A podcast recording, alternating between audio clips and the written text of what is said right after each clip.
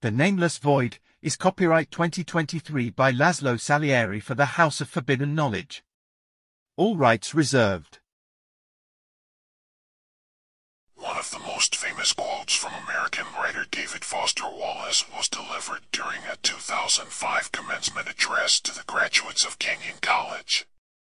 There are these two young fish swimming along, and they happen to meet an older fish swimming the other way, who nods at them and says. How's the water? And the two young fish swim on for a bit, and then eventually one of them looks over at the other and goes, What the hell is water? Let's take the side of the younger fish for a moment. Why do you need a special word for something so ubiquitous that you can't possibly imagine its absence? You have plenty of words for the properties it has and transmits, like depth and vibrations and pressure and viscosity and temperature and oxygenation levels and salinity and currents and beautiful little surface ripples that shatter the moonlight and make it dance.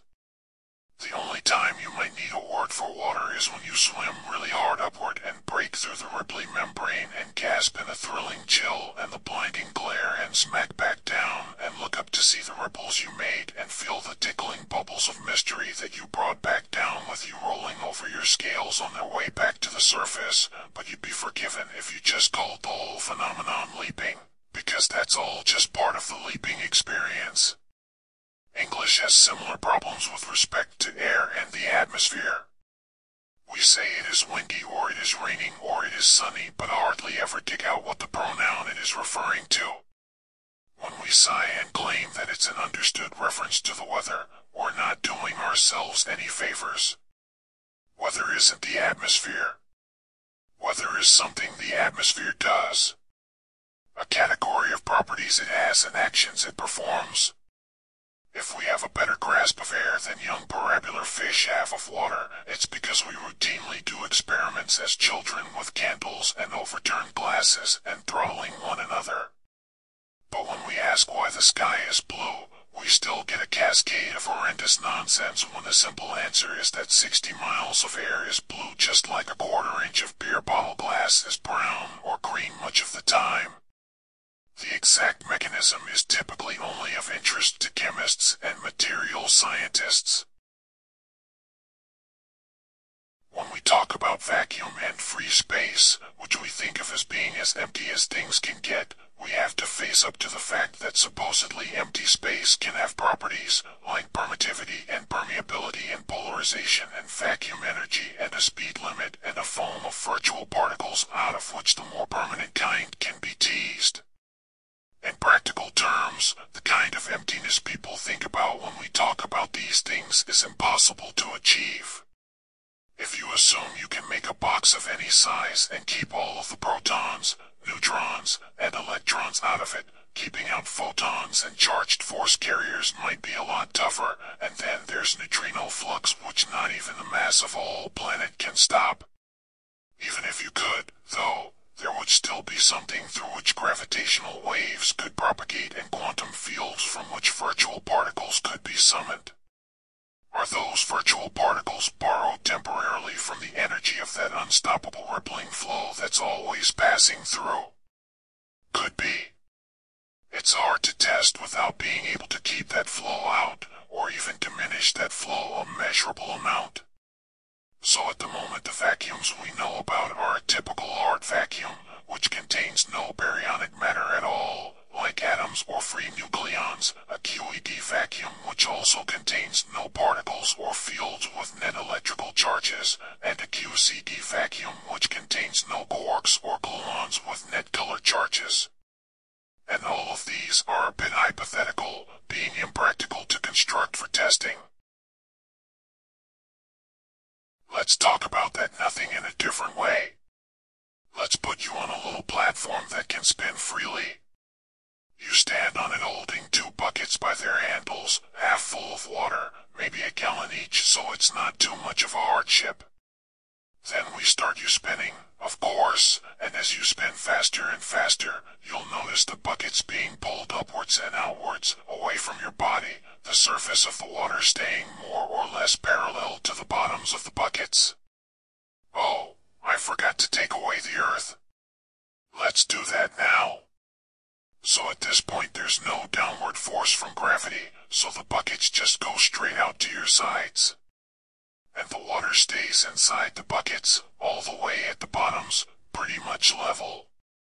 This is how it should look no matter where you are in deep space, right? Cool. Now let's take away the rest of the universe. Are you even still rotating? How can you tell?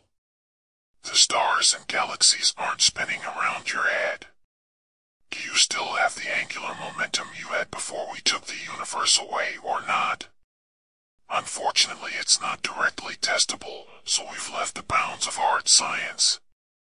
Even so, we still get to consider, is inertia and angular momentum inherent to our own matter somehow, or is it a function of the so-called vacuum in which that matter exists, as a kind of inertial frame friction, perhaps, or does it somehow depend on a gravitic, or otherwise, attraction to, say, all of the rest of the effective mass of the universe all around us? Regardless, if that angular momentum can be taken away, there's a sense that some critical part of the ability to have inertia that is tied up in the everything else, that vast emptiness that could be the thousands of empty light years in every direction that, as long as the universe is still with us, causes the water to stay in the buckets as we spin. Whatever else our empty space is full of, it is also full of that. And that's not nothing. As much as we try to make science a rational structure with no elements of faith to prop it up, we can't escape one possibly flawed assumption that there's nothing special about here that would make experimental outcomes different here than if they were performed elsewhere. But it's another untestable assumption. The only place modern science can perform its experiments is in this place in the suburbs of a major galaxy, nine-tenths of the way down an unremarkable star's gravity well, shrouded by its massive twisting magnetic fields and buffeted by coronal winds. I'm saying it's a noisy neighborhood, which makes it really hard to isolate variables and determine constants. Also, how can we trust that any constants we measure are truly universal without taking a few confirming measurements closer to the galactic core and a few more quite a bit further out? It might make sense to think that the local nothing might be considerably more dense than the nothing you would find halfway between here and the Andromeda Galaxy, or in the middle of the only somewhat cooler cosmic microwave background cold spot. Of course, the possibility that nothing can vary in density implies that there is a theoretical possibility of having an arbitrary volume with no nothing in it at all. Regardless, really need to stop calling it nothing and stop thinking of it as an actual nothing, and maybe finally recognize it as merely what's left after we've subtracted all of the properties that it carries that we understand to one degree or another. Which means it's just another, mostly, transparent medium like water or air. By analogy, if not actuality. The fact that it's not the luminiferous ether that Michelson and Morley were hoping to find doesn't mean that it doesn't deserve a name. Both vacuum and void are a bit misleading, but primordial chaos seems a bit dramatic, and also classically the Greek term chaos just means void, so that doesn't actually get us anywhere. Some prefer discussing it as space-time, but that also has drawbacks. One, People tend to think of it then as some kind of inflexible Cartesian arena in which things can happen instead of a rubbery, distortable, tearable substance, and two, time and distance are merely properties of whatever this substance is. It's like calling air temperature pressure. There's at least one vote for Tiamat, but that's the name of our salt sea, and in direct contrast with Apsu, the freshwater sea, whose name also more accurately translates as abyss in modern usage. I feel it would cause too much confusion. Locke proposed the term hypokeimenon, which is a five-syllable mouthful that just means substrate, which is more of a description of what it is than a suitable name for it. We also have a suggestion from one of the faculty that we call it Kyle, after one of the most legendarily empty-headed students that we've ever admitted to the university. I'm sure that suggestion was meant merely as an insult, because, to be pedantic, the substrate in question wouldn't be Kyle himself, or would merely be a feature of the configuration and content of the substrate, but Kyle's neurological matter. That kind of kills the joke, however. In fact, when the suggestion came up, I was the one who was pedantic, and therefore labeled, in an ancient language, slayer of jokes and destroyer of joy.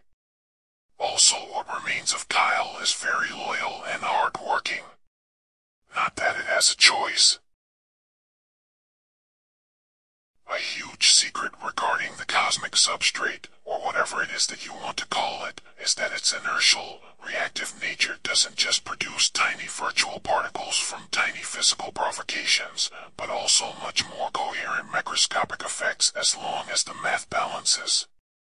With a large enough, i.e., energetic enough, photon passing through any given space, you could conceivably watch a spontaneous cow slash anti-cow pair production, though the odds of something like that happening spontaneously are immeasurably low.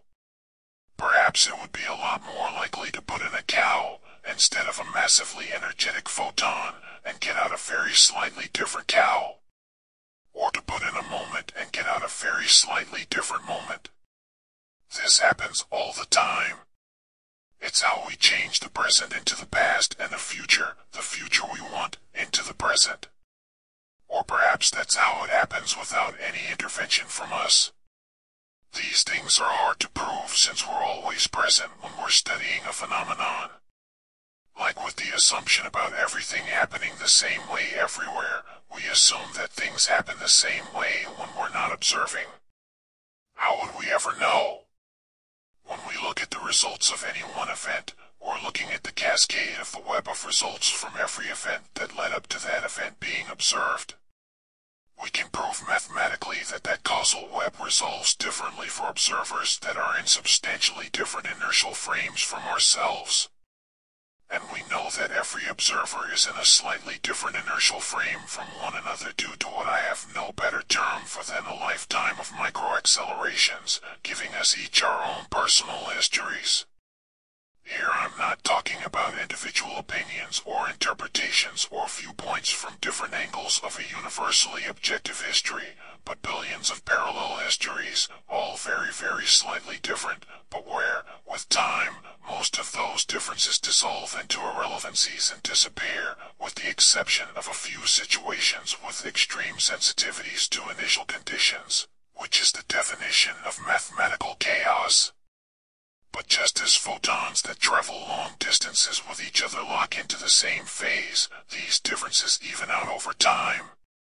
Unless we are twins and have moved in complete lockstep since we were born, we have different causal histories that may eventually result in us witnessing and recalling different outcomes from the same event. But since this is an inertial phenomenon, resulting from, seriously, ridiculously, tiny Lorentzian contractions in time and space due to the speed limit that Kyle, uh, the hypokeimenon, um, the material substrate of space-time puts on motion, this phenomenon of multiple parallel yet interacting worlds is also yet another supposedly universal phenomenon of our nameless void. Here at the First University we have an entire course of study dedicated to the study of the nameless void. Consider yourself introduced. The House of Forbidden Knowledge thrives on your attention and starves without your support. Consider becoming a free or paid subscriber and sharing the news of our work.